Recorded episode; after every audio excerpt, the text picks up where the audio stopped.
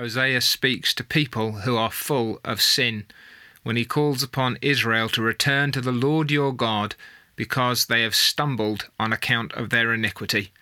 That's in Hosea chapter fourteen, and he's pleading with them to take words and return to the Lord, to confess their sin, to turn their backs upon all their idolatry and iniquity, and no longer to trust in anyone or anything else but God himself to save them and to be their God. And Hosea is insisting upon the fact that God is merciful and gracious. And in verse four, he speaks on behalf of the Lord, "I will heal their backsliding, I will love them freely, for my anger has turned away from him." Is it not astounding that to men and women who have lived in a state of rebellion against God, that the same Lord should hold out his hands to them with an offer of love that is so abundant, so complete, so entire, that he can tell them that he will love them freely? Here is the language of healing, often used in Scripture to describe the restoration to God. Sin is the, the great disease, the deadly sickness that destroys us absolutely. And Christ Jesus, the great physician, who will heal our sins and who will restore us from our backslidings.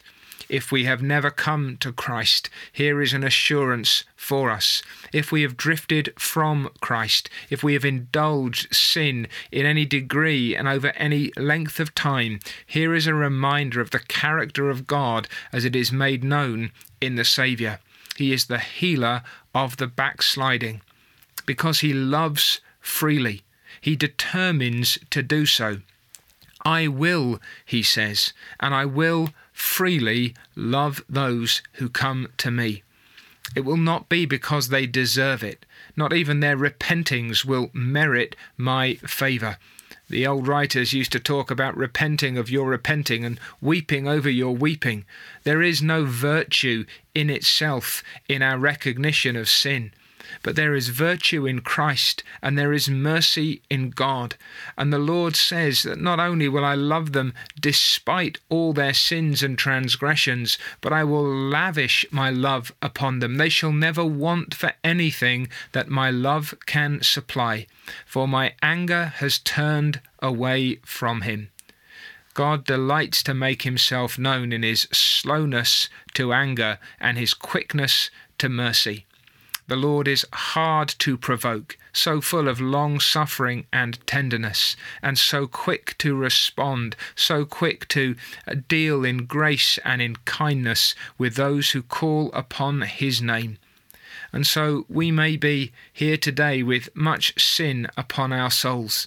We all are sinners. Some perhaps have gone for many weeks, months, years even, perhaps a lifetime, with little thought of God, or they've known of him but had no regard for him. The gospel has been preached to them and they have always turned their backs upon it.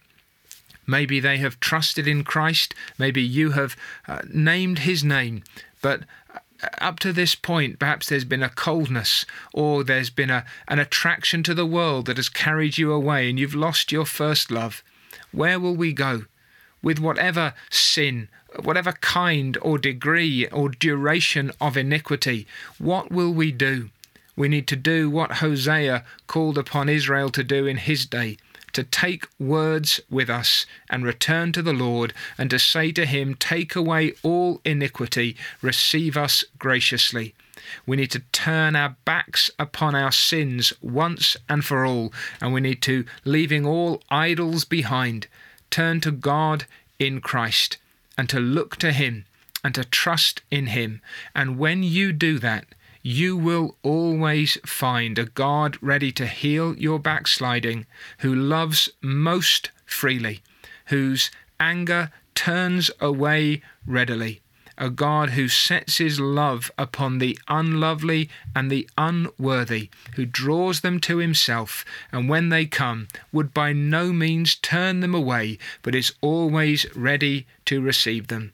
And that healing, that love, that mercy flow from the fountain of Christ's heart. They are seen preeminently on the cross of Calvary, where the Lord Jesus Christ shows us that God has loved his people freely.